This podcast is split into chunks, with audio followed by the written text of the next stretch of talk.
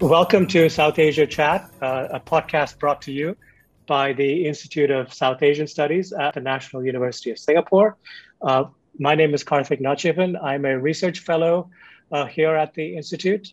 Uh, today, we will be discussing uh, India's uh, recent IT rules, an, an, updated set of rules that aim to cover how social media companies operate in India. the rules have been designed to check and curb uh, the growing power of big tech companies, uh, particularly social media platforms like Facebook, Google, and Twitter. Uh, they have also been criticized for uh, giving the government more power over online content and expression. Uh, the impact of these rules uh, will start to become clearer as they are implemented and challenged in court.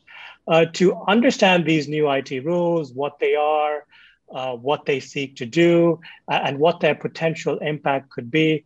Uh, we are joined by two experts who have deep expertise uh, in the areas that we will cover today uh, media and journalism. Professor Nalin Mehta is Dean, School of Modern Media at the University of Petroleum and Energy Studies, uh, and Dr. Narayan Lakshman uh, is Associate Editor at The Hindu. I'm also pleased to add that in addition, both Narayan and Nalin are non resident senior fellows uh, at the Institute of South Asian Studies. Uh, Nalin, Narayan, welcome. Thank you. Thanks for having us, Karthik. Thanks very much, Karthik. I want to start with uh, Narayan first. Before we we wade into the implications uh, of the IT rules, can you just give us a sense of what they are, uh, who they target, and why they are important? Uh, and also, if you can, uh, why was the government compelled to release these rules now? Yeah, so that, that is uh, a most important question in terms of the timing. But let's first get the backdrop of what they are and why we're looking at them at this point.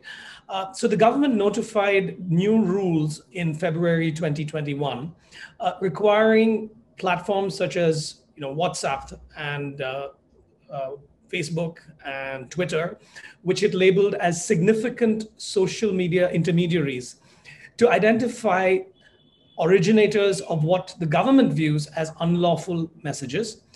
Uh, part of the new rules also requires these significant social media intermediaries to take down such messages within a specific time frame.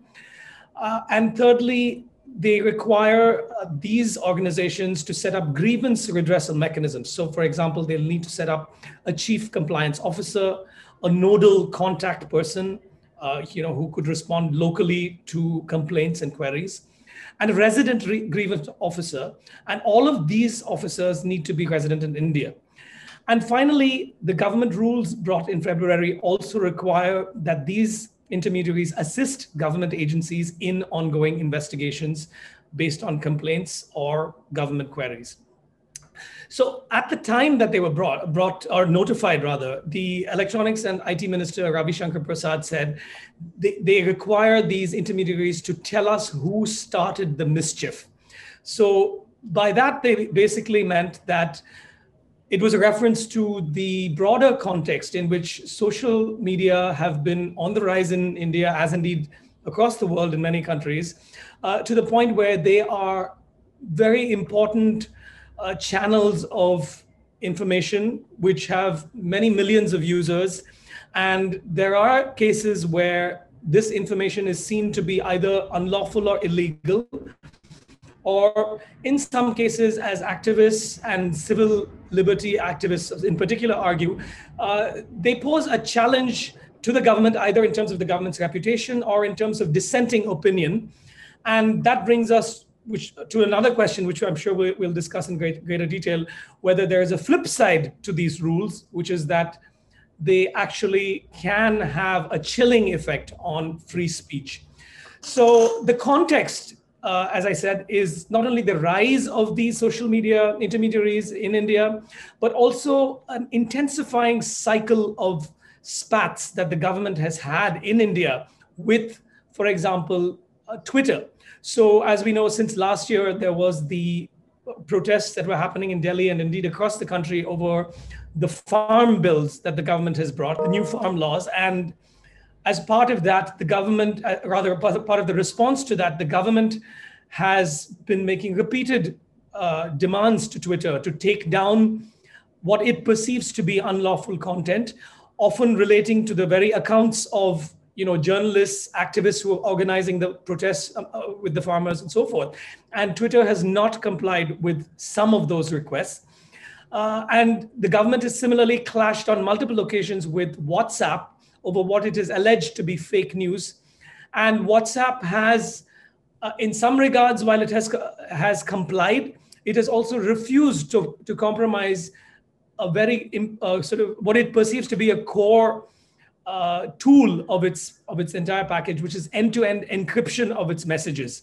So now this is where I think people who have jumped into this debate have asked, and uh, how other countries have dealt with with this question, because encryption in some ways is at the very heart of the debate. It is at the very heart of the promise sometimes the implicit, sometimes the explicit promise that social media holds out to its users, which is to say, look, you can put some of your personal uh, information online and you will not be penalized for it. You will not be punished in terms of retaliation, whether by government or by other private actors.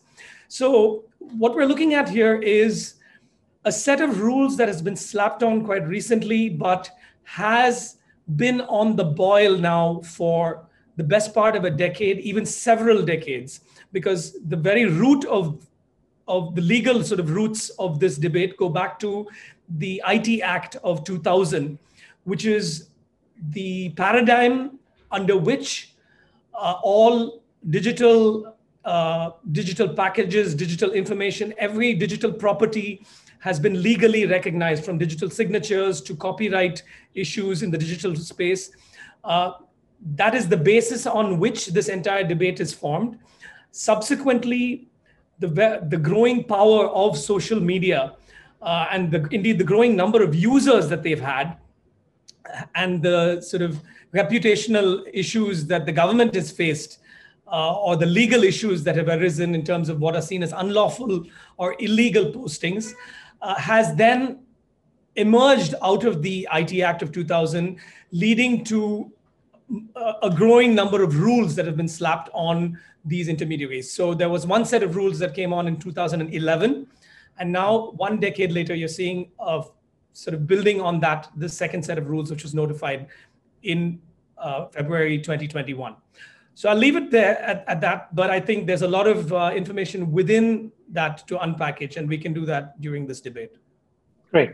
Uh, I want to come to you. Uh, can you maybe just take a little step back further? I mean, I, th- I think what Narayan uh, gave us is a very good contingent understanding of a lot of the events, but maybe take a step back, go up perhaps from the 1990s or so. What has been happening in India's media system, its digital ecosystem, specifically in terms of uh, online news and content, and, and also the, the relationship between these online news intermediaries and the government that is now uh, culminated in these new IT rules. Right, uh, Karthik. This entire debate on the new digital media guidelines and digital media ethics code, which came out in February, as as uh, Narayan pointed out, you know, this has been framed as a political fight on free speech in the mainstream mainstream discourse on it. Right. Um, on one side are the, the people who say that this will be a huge attack on freedom of expression. Uh, on the other side, um, this is about sovereignty and nationalism comes into the whole thing. But fundamentally, if you take a step back, um, it reflects a far deeper global debate on big tech and sovereignty, which is happening in all liberal media democracies. India is not, uh, it, this is part of uh, what is happening in India is a reflection of, of the, exactly the same debate that's happening in Australia, the United States, in the EU for the last four or five years. The details uh, vary a little bit, um, and the sequencing varies a little bit, but it's fundamentally part of that. I think this is the biggest debate on media in the last hundred years uh, in general. And now, why do I say that? One of the reasons why the timing has been questioned by a lot of people is because in February, when the rules were, were brought out, um, this was in the context of just in that month, there'd been a whole thing around the toolkit uh, where the BJP spokesperson, Sambit Patra's tweets had been pointed out as manipulated media by Twitter. Uh, the government said this is manipulated. This is a sub judice case. WhatsApp at the same time moved the High Court against new IT rules. He called them unconstitutional. Encryption is something that Narayan talked about. Um, WhatsApp, for the moment, has decided to put its encryption rules on hold until a digital privacy law is put, is put out. This is being argued in the Delhi High Court right now. Um, but fundamentally, uh, to take a step back, this is not something which has come out of the blue. This is not a comet from outer space, which is which, which wasn't being talked about earlier. Um, the facts are this has been debated very significantly at the at between the government and the industry for at least three years now. Uh, in fact, as early as December 2018, a consultation paper was put out by the Ministry of Electronics and Information Technology. Draft rules were put out. Uh, public comments were asked for. There were some 170 odd comments that came in from different media houses. Um, I was at that time running Times of India Online. We were all um, different media groups. We all gave our representations to the government on this, uh, including civil society, including individuals, and so on. Um, there is a backstory to this. This debate has been on for a long while because it was felt that the IT rules, which Narayan mentioned, they were not enough to, to regulate the new political economic reality of the social media giants as it exists today. Um, and again, um, social saying social media giants is a little bit simplistic because there's far more to it. There's also about digital media news and so on. So I'll come to that. Uh, but factually, there, there have been Supreme Court orders on this. Um, the Supreme Court, for example, uh, in uh, sometime around September 2019, asked for a timeline from the government for completing the process of notifying the new rules. There has been this has been discussed in Parliament. In the Rajya Sabha, there was a calling attention motion um, on the on social media and fake news and so on, where the government was asked to notify rules and so on. This was this was debated. There was an ad hoc committee of the Rajya Sabha, which is the upper house of the Indian Parliament, which later report in February 2020. Um, and again, the question was about what is the originator of uh, things like pornography and so on. How do you get back to it? Which is at the heart of the encryption debate, which is also what the government is used to justify it. So while the timing uh, and the notification of this came exactly around the time when there was uh, a spat happening between WhatsApp and Twitter on um, on, um, on, on Twitter in particular on um, manip- on manipulated media in inverted commas and WhatsApp on its uh, uh, on its um, on the government saying uh, uh, on on encryption which WhatsApp was refusing. There is a backstory which has been on for three years. Everybody in the in the industry was preparing for this. And this has to be framed within a larger debate in liberal democracies happening in every country in the world. And, I, and I'm, I'm saying liberal democracies because India, uh, uh, you know, we're not talking about uh, one party autocracies and so on. So that's one. Um, the second thing is that uh, what do the rules do? The rules do three or four different things. Uh, and to your larger question of in a sense, we are seeing a repeat of what happened when television came, satellite television came in the 1990s. See, sat- television was a state monopoly till the 90s. When satellite television came in, we saw about a seven, eight or years or about a decade of exactly the same pushes and uh, pulls, which eventually led to a half-baked uh, re- regulation to, to regulate television. And then a self-regulatory mechanism, mechanism was put in sometime around 2008 after the Mumbai terrorist attacks. Um, um, actually following the Mumbai terrorist attacks. We are seeing a, a, a, a, the same debate playing out on steroids now with digital media because the stakes are far, far more uh, higher.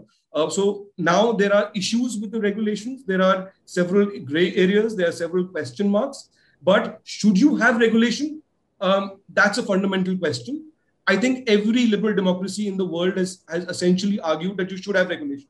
What is that? What the question mark is? what should that regulation do? Is there scope for misuse for political purposes around that? And that's the debate we should have on the specifics of this course. But to say that there should be no regulation, I think is a uh, is something which um, uh, uh, um, no country in the world is debating that right now. Um, now, what do these rules say?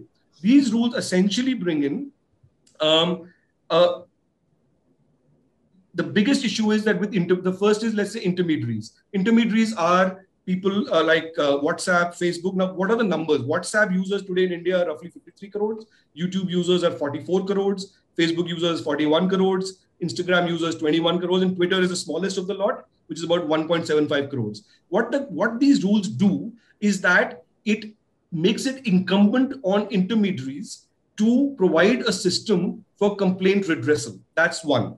Um, there becomes an issue of what is called in legal parlance safe harbor So typically, and this came from American legislation originally, the idea of safe harbor, which is that an intermediary is just a platform. And in that platform, whatever somebody, uh, if you and I on any of these platforms, whatever content we put, the intermediary is not legally liable for the quality of that content, right? Now, what the government has done is that they have said that under these laws, you have to follow the regulation followed in India.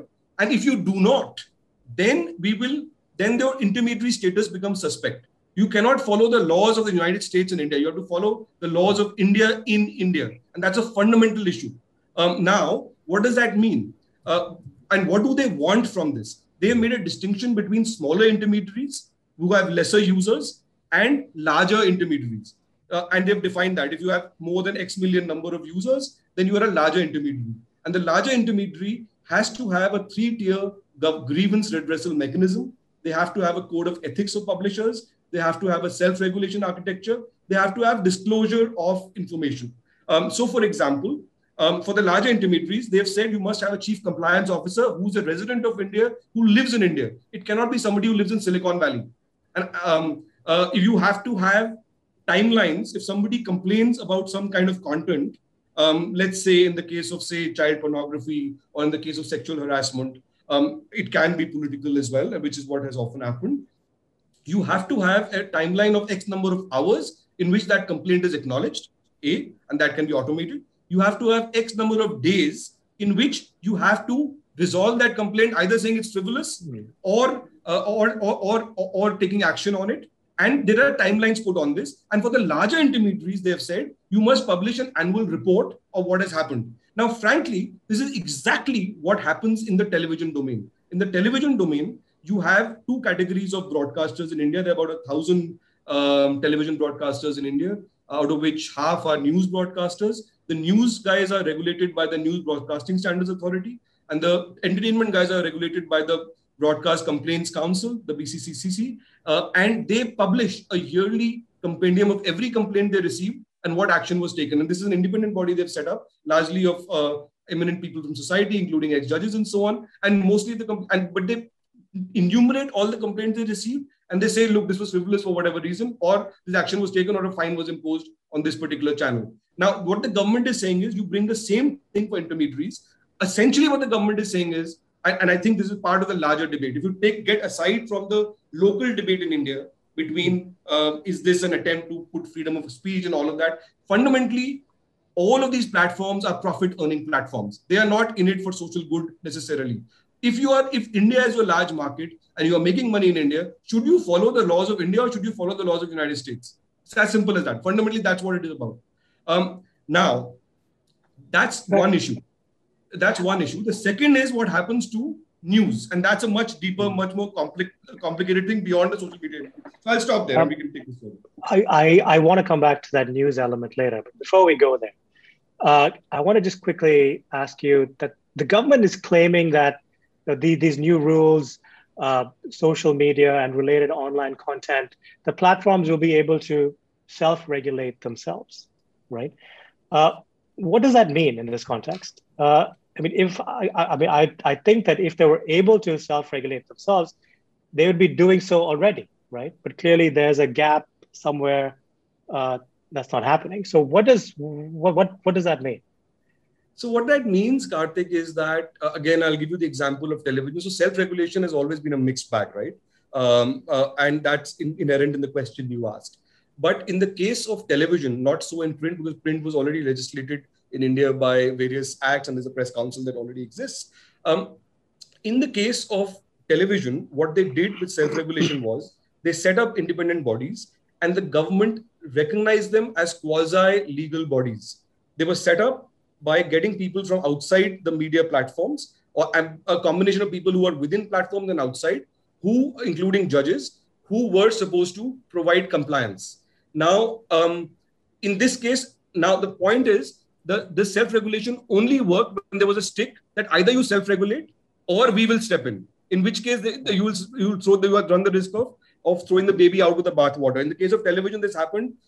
Television existed without self regulation legally until 2008, satellite television. But when there were questions asked about the television coverage of the Mumbai riots, for example, live coverage happened of the commandos jumping uh, jumping uh, onto the onto the hotel with the terrorists were, there were lots of questions asked. That's when the industry decided to self-regulate. What what does this mean for OTT now? It means one, you set up a code of ethics for online news, OTT platforms, and digital media, which industry signs off to as industry bodies. One, two, you create a a formal legal system of self classification of content for ott platforms so you say what what kind of content is available for universal viewing what is for 7 plus what is for people who are 16 plus in age and what is adult uh, content so you do a self classification of the kind that exists on film already which is which is governed by the uh, uh, by the by the film regulation uh, uh, uh, film classification board and then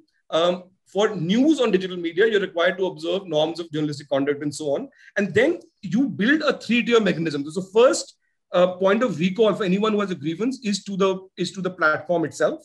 Uh, if it's not resolved, then you go to the industry body, which which becomes like a outside body outside of the platform. And if it's not done, then you go to the I&B ministry. Now, the, the devil, as always, lies in the detail. You can make these platforms, these bodies, as um, powerful or as useless as you want to. In the case of television, uh, I can give you an example. Uh, the self-regulation has worked much better in the case of entertainment programming. In the case of news programming, it has not, not worked very well. And that's really a function of whether you make it mandatory and whether you make the, the problem with self-regulation on television was it wasn't made compulsory for everyone to join it. So it's, it, what it meant was if I'm a broadcaster, I join the body and the body gives a decision against me, I just walk out.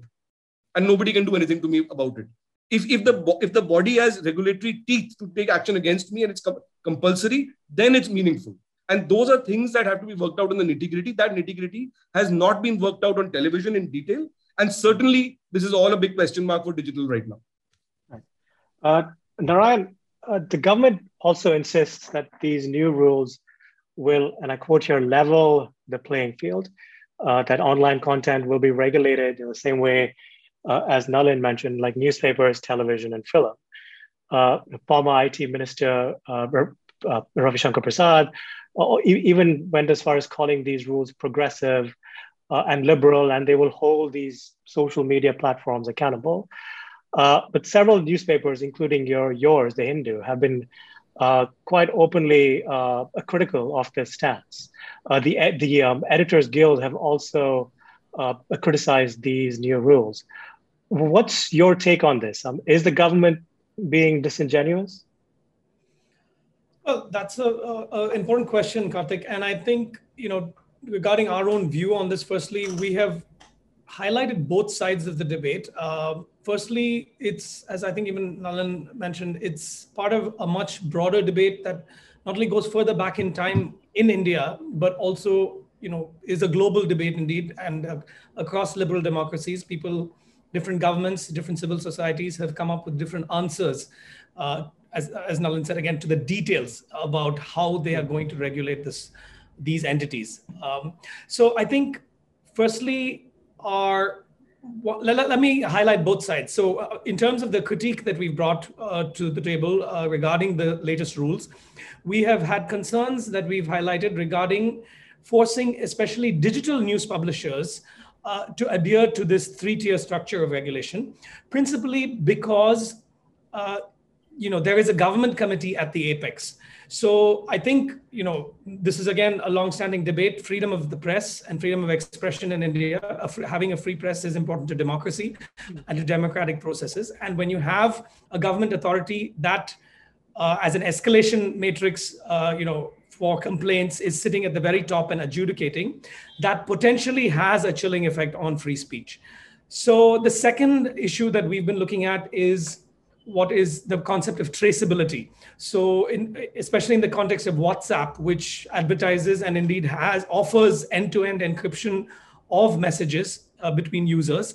Uh, the government in the latest regulations uses the phrase security of the state as a justification for kind of uh, jumping over the, the hurdle of traceability. That is to demand traceability of messages, that is to identify the originators of these messages.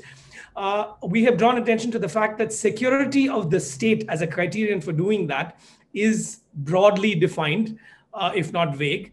Uh, and similarly, to uh, where the government has uh, says that the rules will will require such traceability to be available to detect or prevent an offense. That is the language used. Uh, that gives executive authorities much broader rein to identify people potentially even before any offense has been committed.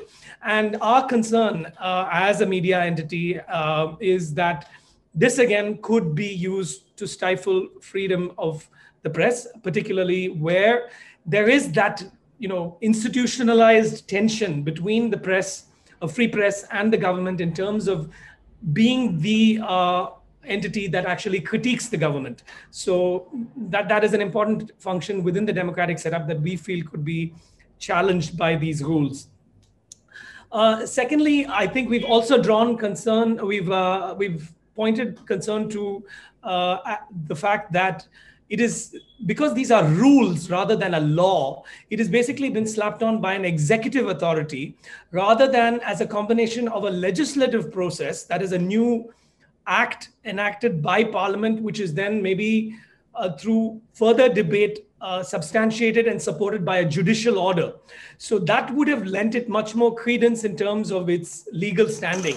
And uh, you know, instead of uh, allowing the government through rules to have sort of an intrusive uh, tool to look at what messages have been posted by the many, many millions of users on the platform, it would have been uh, to have couched this in legal and uh, sort of in, in, in, terms of judicial orders and a legislative uh, act would have lent much more credence to this process where complaints or um, challenges have, would be raised against these going forward, as indeed has happened. So WhatsApp has filed cases in the High Court, and it is being challenged. And it is only through such challenges that uh, further definition is given to the terms within the rules or the criteria within which uh, such traceability can be unpacked or traceability can be provided. So this, what does security of the state actually mean?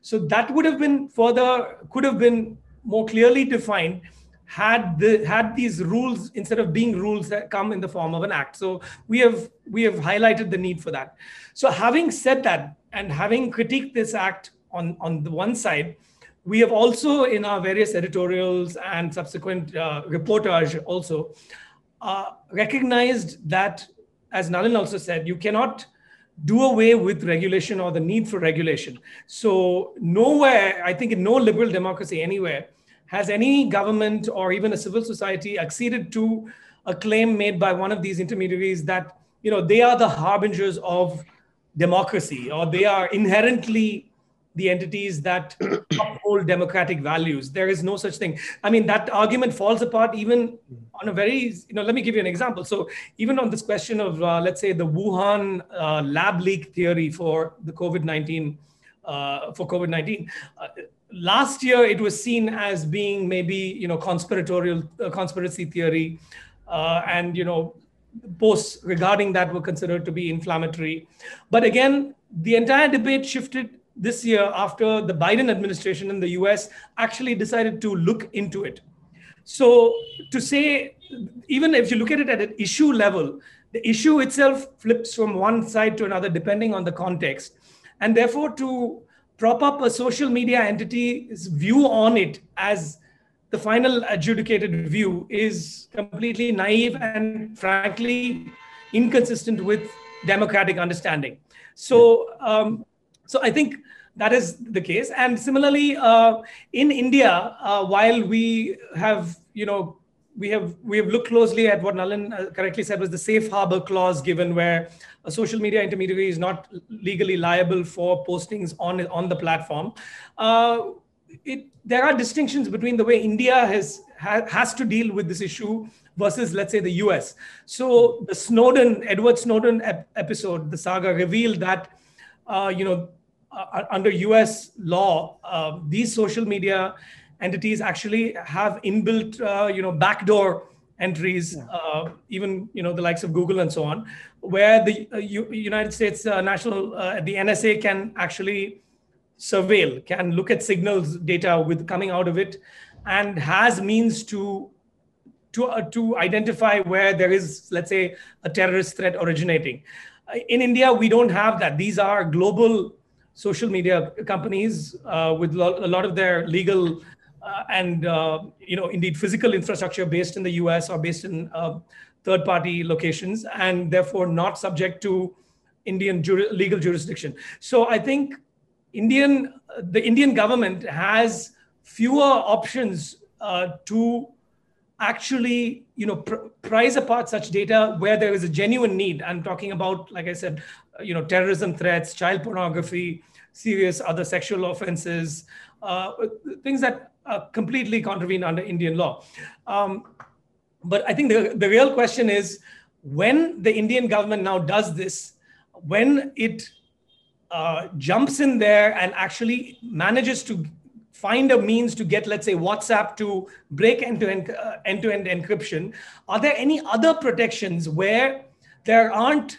uh, you know, those who are those who are not responsible for any legal violation, any of their data privacy to be uh, violated. So this goes to the broader point that in India, it is also a case of other laws unrelating to these rules being remedied uh, before tackling this. So, you know, data privacy under the Justice Sri Krishna uh, draft uh, has been a has been an important issue that that needs to be tackled. It is yet to be tackled. There is no clear data privacy law which provides protection to the extent that it could be a bulwark against data privacy being violated through uh, intermediary regulation that we're talking about here. Similarly, you know, it is we, well known in India that uh, both on the investigative side as well as the judicial side, legal cases take extremely long to be resolved where you know the process becomes the punishment and so forth. So if you Im- improve the efficiency of the ju- judicial process of investigatory of law enforcement agencies if you empowered them to deliver deliver justice i put that in quotes but to deliver justice in a more timely manner then you know, it, they perhaps the government would not require social media intermediaries to completely break encryption. Uh, they may, for example, get enough contextual data from the metadata packages without actually going into the, the actual content of each posting or message. So it, in India, it's also the uh, my, my broader point is that if you, we have drawn attention to this again in the Hindu, if you remedy, bring legal remedy to other aspects of Indian law and legal and regulatory frameworks, you would aid the Indian government in its mission to deliver justice. Again, I keep that in quotes, but without requiring a level of regulation of social media that even in countries such as the US, the UK, and the EU, uh, they have not required. Uh, the, even under the Patriot Act of the US and so forth, there isn't actually a requirement to break end to end encryption. Um, but as I said again, that is because they have other legal infrastructure in place which does not require them to do that. So I'll leave it at uh, that. Yeah. So I wanted to add something to this, Karthik, which is yeah. this that uh, on the question of digital news, and I, I, think the way the discourse has moved with big media around the digital news regulations uh, has been quite instructive, uh, which is this that from the very beginning, most of the big media in this country supported regulations on social media. In fact, they lobbied for it, right? Um, in, in, even in February, when this first came out, uh, Karthik uh, uh, Narayan has talked about the Hindu. Uh, I think most big media actually was supportive of the regulations. Then they realized that this will also impact on them. Uh, uh, and then the, the, positioning shifted a little bit on that. So if you see the discourse, originally it was the DNPA, the Digital News Publishers Authority, um, which is which represents the smaller media guys print, via um, um, uh, a news, news minute. minute. These guys were the ones who were protesting originally. Now you see the people who joined the lawsuit. PTI, the Press Trust of India, has joined it. I think Indian Express has joined it as well. Uh, the Times Group has has has, has sort of uh, also shifted its position significant uh, a little bit on this. The reason for that is, see, uh, on on digital news and what it did to digital news from the very beginning. There's always been a gray uh, twilight zone, which is this. For example, the Press Information Bureau, as Narayan would know very well, it did not recognize digital news journalists uh, until these regulations were brought out as journalists. So if I am a journalist which works for Times of India Digital, I will not be accredited with um, um, with the PIB. no matter what my experience, even though I'm writing for TOI. But if I'm on the print side, and uh, I will be accredited. Um, now that was one. Second was that the uh, the point that Narayan raised that the about legislation, the IT Act had several issues with it. Uh, the Supreme Court, for example, um, one of its clauses was struck down by the Supreme Court on uh, on misuse earlier. Uh, that has not been followed in letter and spirit by several state governments. We also various people have documented that. The question is, can a follow-on um, regulatory move be more stringent than the original legislation that that empowers it? Right. So that's that, that's a that's a key question, which I think Narayan has also talked about. The the point I want to make is so, so one, there are three strands to this debate. The first is what happens to the traditional media vis-a-vis the new media in the space of news. So there, I think um, uh, the big media has now moved its positioning a little bit. Second is what is the definition of news? Should Facebook and Twitter and uh, platforms like Instagram do they get covered under news or not? And, and I think that's a very important ideational debate because um, Trump, for example, when he was banned from Twitter, whether you like Trump or not, that's an editorial call to ban a person. Um, when um, uh, the Facebook, for example, uh, uh, flags RT, Russia Today, as a government-owned media channel, it does not so do so for Voice of America. Why? Voice of America is also funded by the state. Voice of America has many political appointees, especially under the Trump Trump regime, under the Trump administration. So there are there are lots of slippages in this for example you have you have community guidelines put up by twitter and facebook in various places. Those community guidelines eh, when i was running times of india digital every second day or actually literally every day we would get into dispute but they would flag several of our of our content pieces saying this violates our guidelines. What, what, and what, i'll give you an example. There's a naxalite bomb blast in maharashtra. We have not put anything which is objectionable. We have morphed the pictures. They will say this upsets our community. Are who are you to decide here by if you are saying this upset your community, then you're acting like an editor. Then you're acting like a, a, a, like a gatekeeper. And, and if you are acting like an editor and you're not a platform, should you not be governed by the laws of journalism? It's as simple as that. So, so there is a lot of hypocrisy and slippage between what the big tech says uh, on reg, uh, uh on being intermediary versus control uh, and what they actually do. In fact, Narayan would know every media organization in India half their a significant amount of their content is often flagged by the big tech guys as violating their policy. That policy by nature is subjective. It's as simple as that. It's not some bot who's doing doing, doing it, um, um, you know, on, on an automatic basis. So that's one. The final point is that, um, and this is something that the government has raised. Uh, when you had the attack on Capitol on Capitol Hill in Washington, um, very quickly a lot of stuff was done by the big tech guys. When you have something on Red Fort, now we can have differing views uh, on uh, based on our political positioning, whether you're for the farmer protest or against it or agnostic to it. When uh, fundamentally, if there is something happening on a national symbol, shouldn't the same yardstick be used, whether whatever your politics? But the same yardstick was not used by Big Tech on Red Fort vis-a-vis vis-a-vis vis-a-vis uh, Capitol Hill. So then you're taking subjective calls. Then you're getting into the area of what editors and journalists do, and, and, and they should be free to do whatever position they take. Um, for example, even within, within journalism, if you plot on a continuum, uh, between the Hindu and TOI and, and say the Republic, there is a continuum of, of positioning, no? Whether you're left of center, centrist, right of center. Big tech often takes these positions uh, uh in terms of in terms of flagging thing. Uh, so so so they are not uh, some some neutral players in this. That's that. Mm-hmm. Let's be clear about it. Finally, um, and this is something which Ravi Shankar Prasad, who's now no more the IT minister now, he did point out. They, um, uh, in the case of the Red Fort, for example, when Singapore raised raised a question on some content, within two hours, the thing was taken off air. Um, when India raises it, why, why do you take one and a half weeks to respond? You can question whether India was right in questioning in raising that complaint or not. But you can't have yard, different yardsticks for complaining to different people on, on several things. No, it's as simple as that. So now the devil is, do you, when you bring in these regulations, they uh, are you making it worse than what it already was, uh, or have you built in enough safeguards to make sure that it is not some subterfuge to bring state state capture of, of this thing. So I, I think that's what the debate should be. And that's what is, is the nitty gritty that we really have to debate about. So I want to get to a couple of points that, that, that, that both of you raised. Uh, the first is how is this going to affect journalism on the ground? Right.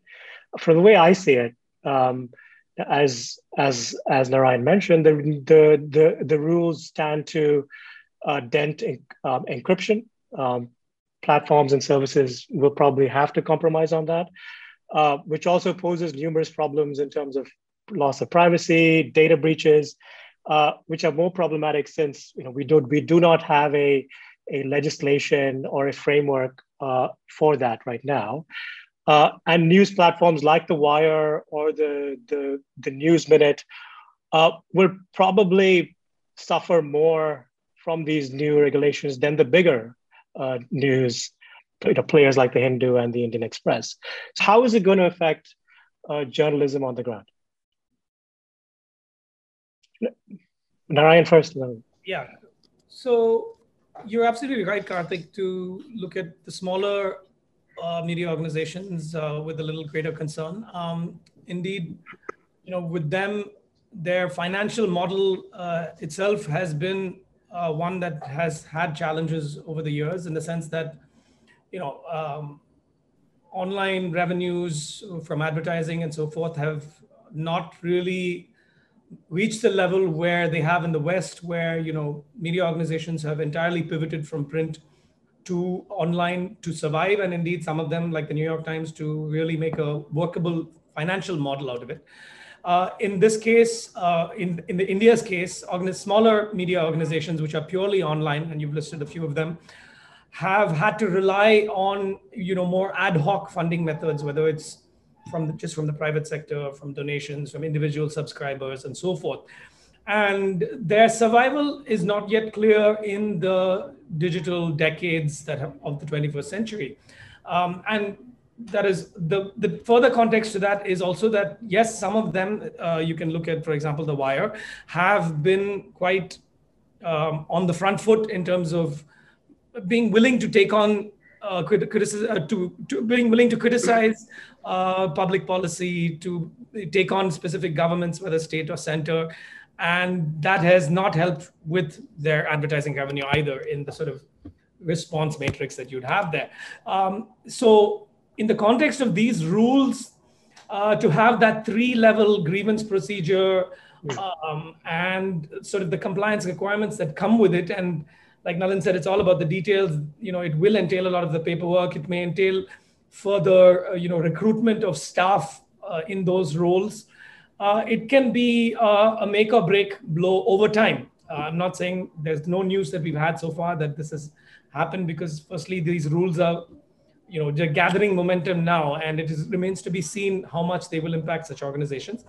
Uh, but at the same time, one can visualize a situation where, you know, uh, whether on the left or the right, it is possible for users or even indeed, you know, um, collective actors uh, who are using, let's say, what you call toolkit activism to overwhelm a certain organization. So, you know, if I have, uh, you know, several thousands of people bombarding a grievance officer at one such organization within a day, uh, you know, you could completely debilitate the mechanism and uh, you could you could bring them to their knees. Uh, it could be genuine complaints, but you could also have situations of spurious complaints uh, which can target these organizations. So, yes, I think the question that you raised of impact on journalism by these digital news players, it's quite a real one. It is not yet manifested, and as I said, but there is a chance, there is a risk of that going forward.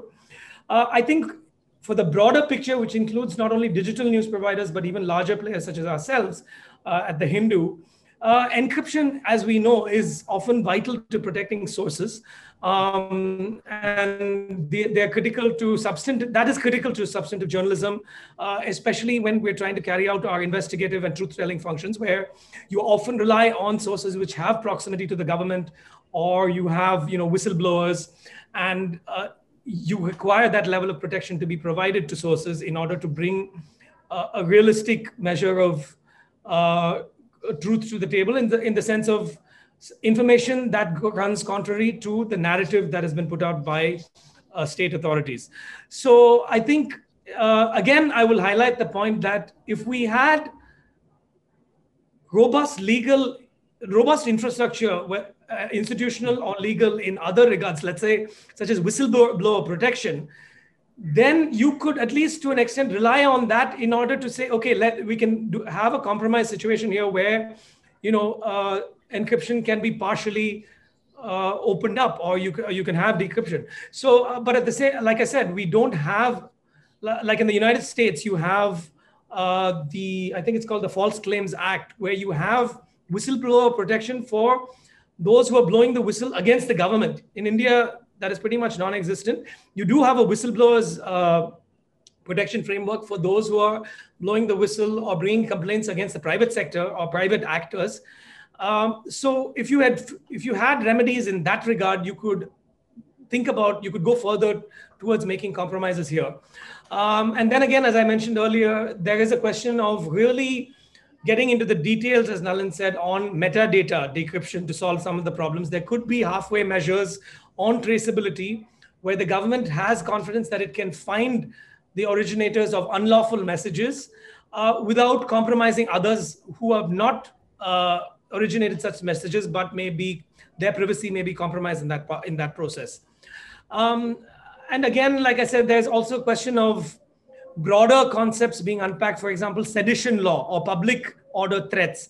These are being debated within our democratic process, uh, and journalism is impacted by that. So, you know, the law on sedition, as we know, again, is quite uh, anachronistic. It, it comes from the colonial era, the way it is uh, enforced today in India.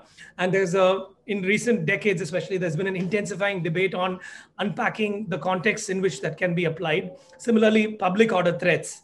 So I think when the government enjoys wide powers in interpreting these laws and foisting charges on individuals or, or other entities based on these laws, uh, if you are able to define them, if the courts can tackle that, or if the parliament can legislate greater clarity on that, then this doesn't become a digital platforms issue. Then you can separately deal with the digital platforms without harming journalism as such, because journalism is impacted by these broader legal questions. Uh, and finally, yeah. So let me leave it at that. You can we can pick it apart further. Not, Nalin, I want to come back to you on another point. Um, you talked about how other countries are also going about trying to mm. uh, regulate social media, uh, big tech. Uh, can you place these new IT rules in a broader global context? Um, yeah. Could the Indian government have gone even further by, say, maybe expecting these platforms to release their algorithms to researchers so they can actually understand what happens in terms of why certain forms of content get amplified and why that causes harm. Uh, hmm. So, could they have gone further? And, and what are some of the lessons that other countries, especially developing countries, can draw from these IT rules? So, I think there are two, uh, to simplify a very complex debate, uh, there are two big, broad touch points that characterizes debate in all liberal democracies. One is on the question of monopolies uh, and uh, and the big guys dominating the field, and second is on the question of content whether the social media intermediaries are public should should they be seen as publishers or or not or are they purely intermediaries? So i think if you compare between the us the uk eu and australia uh, india is broadly in tune uh, with some variation with the broader trend. Um, so for example on eu on the questions on, of, of whether they are platforms or publishers the answer has tilted uh, uh, toward the side of them being publishers. So, for example, the EU overhauled its copyright laws in 2019, where Google and Facebook were asked to pay publishers. There's a big push on monopoly controls in the EU on antitrust issues, data protection, digital sovereignty. There is now a draft European digital regulations, which are currently being debated on digital the, the, the Digital Services Act, the DSA, and the, and the Digital Markets Act, the DMA. Hmm. In fact, uh, just in the last two months alone, um, France, Germany, and the Netherlands have actually uh, publicly said that EU is being too soft on big tech. Um, the, the EU must be bold and uh, defend its digital sovereignty. And here I'm actually paraphrasing headlines from the global press on statements given by the relevant uh, ministries in these in these countries. Um, um, there is an alignment on this. If you look at Australia, um, the Australians decide there was a big thing between Google and Facebook. In fact, uh, Google uh, uh, uh actually put out publicly that if this goes through, uh, uh, users within Australia will not have access to search uh, search functions. So uh, Australians, did, uh, for uh, Google did did say that Australia decided to treat them more in the direction of them being publishers. So now a deal has been worked out. Now there are issues around that deal between News Corp uh, and uh, and big tech on, on payment for content. Uh, but in general calls, uh, there is an alignment in liberal democracies to rein in tech titans, and that is that is happening. Um, I think the EU is more or less following Australia's lead in making big tech pay for news. Um, but the, the, Americans and the UK have gone more in the direction of, of antitrust probes to begin with. This is more or less a repeat of uh, or analogous to what happened with Microsoft in the 90s and earlier what happened with AT&T and the big telecom companies in the 1930s uh, on, on, on that. Um, if you look at um, free speech issues on big tech, um, this is data put out by Facebook. Uh, on the number of requests made by governments uh, to Facebook to get user data, the highest number of, of this data released by Facebook, uh, by the Facebook Transparency Center, um, the highest number uh, last year was from the United States, and that was 122,000 complaint uh, requests to take down content.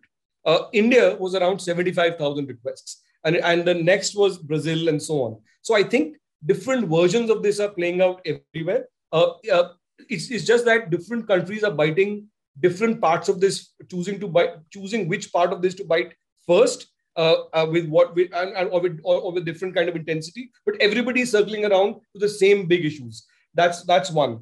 This, the other point I want to make is that uh, on the question of news that Narayan was talking about, uh, I think this is not just about what's the impact of these regulations. There is a big fundamental problem on business models around news with digital has brought in. Uh, and that's happening everywhere. On the future of news itself, the business model simply doesn't work anymore. And on digital, it doesn't work at all.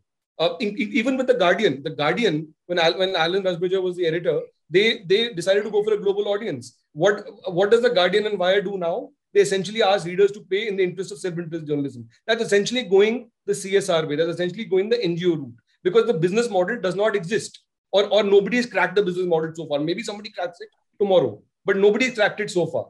Um, also, this distinction between digital and traditional is, I think, basically irrelevant now. Uh, in three to four years' time or five years' time, and I'm putting an outer limit to this, uh, you may not find the newspaper existing at all in its in the current form. India is the only outlier where the newspaper actually exists uh, in, in, any serious form. Uh, out of all countries, China was the other outlier till three or four years back, but in China the print market collapsed completely. In, in America, the print market has collapsed, collapsed completely. Only only some players are left. The New York Times, Washington Post, and Washington Post has only survived because it made a digital transformation. So did New York Times.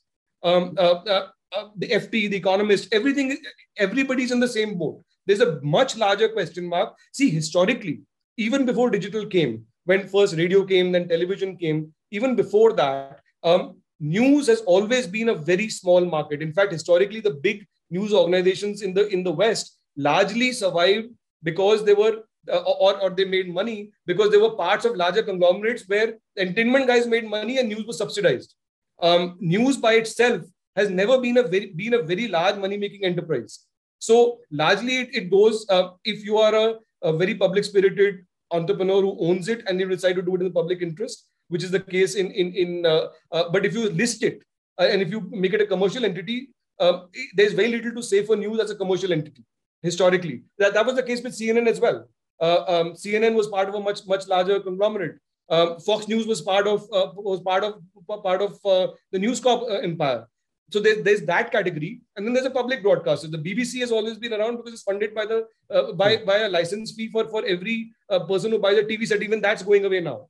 So Al Jazeera is funded because because the, the Qatar royal family decides to fund it. So there is a much larger question mark on the future of news on this this digital versus print or traditional media, let's say traditional media, television, so on, that's completely merging. Television is completely turning into OTT now. So I think the, the news media regulations are add and one more element to a much larger thing. Um, um, in uh, uh, to your other question on whether it's uh, a wire and print and so on, yes, the small guys will always find it far more difficult to comply. It's un- unlikely they'll be able to comply because uh, because they're just too small. So just like in the larger digital space where it's the, the internet was always seen as a profusion of everybody, or, or, or, you know, there were these multiple flowers that bloomed. But eventually the internet economy is going toward the big guys. And that's what the bigger debate is. Even on search engines, it's Google that dominates, right? Uh, or the big guys who, who can who can survive. Uh, within even every look at Zomato.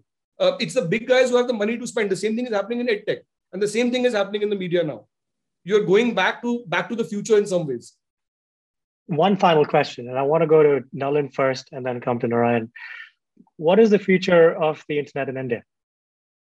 Right, India is fundamental to the growth of the internet globally. If you look at Google's new next billion users project, that's predicated almost entirely on Asia. Within Asia, it's predicated on Indonesia and India, and India is the biggest chunk of that. One, uh, largely because China is firewalled for, from big tech, right? So China is off limits. So what's left? Where do you grow? You've maxed out growth in the in the developed West. You will only grow here. Now you look at the uh, now. What does that mean? The nature of the internet is fundamentally changing in India. Why? Because in India, connectivity issues are different. So, so uh, for example, the changes that Google made uh, on its uh, Google Maps uh, app, for example, that was designed specifically for the Indian market where connectivity is low. The second thing which is fundamentally different about the internet in India is that it is largely growing on the back of regional languages. Regional languages are what are driving the growth of the internet, not English at all. And I think the big tech guys have realized that. You look at Facebook, look at Google, they're focusing entirely, almost all their energies on moving commerce online and in the regional languages. Two. The third thing is it's being driven in the regional languages, contrary to popular perception, by video and audio. The number of voice searches you have on Google in the regional languages is, is of a magnitude which is multiple times of what happens in English.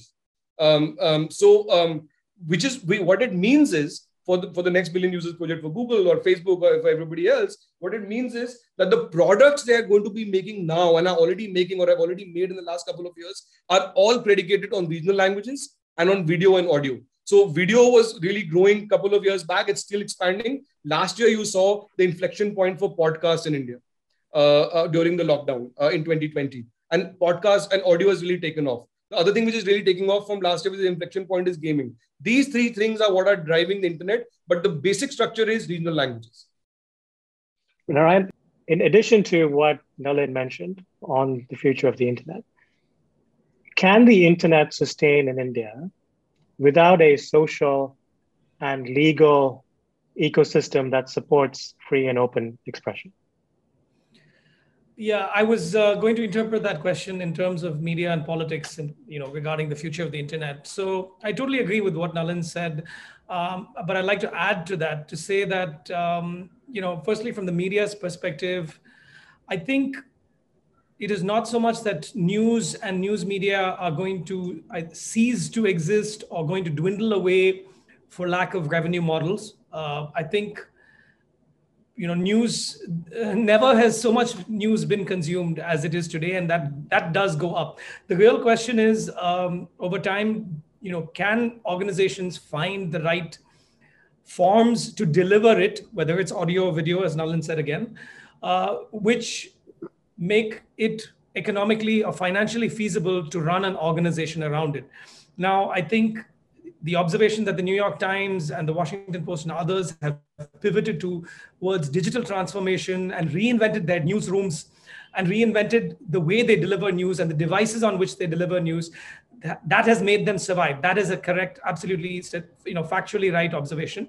I think many indian news organizations including us at the hindu are uh, in the process of doing that. Uh, we have quite a long way to go, but again, I do think it's going to be a few years, maybe um, few, maybe lesser years because of the pandemic, but a few years nevertheless before we hit that absolute, you know, crunch barrier where you know there is nothing left in print.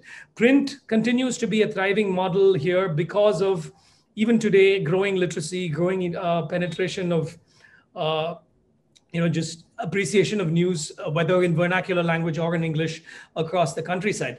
So that is one.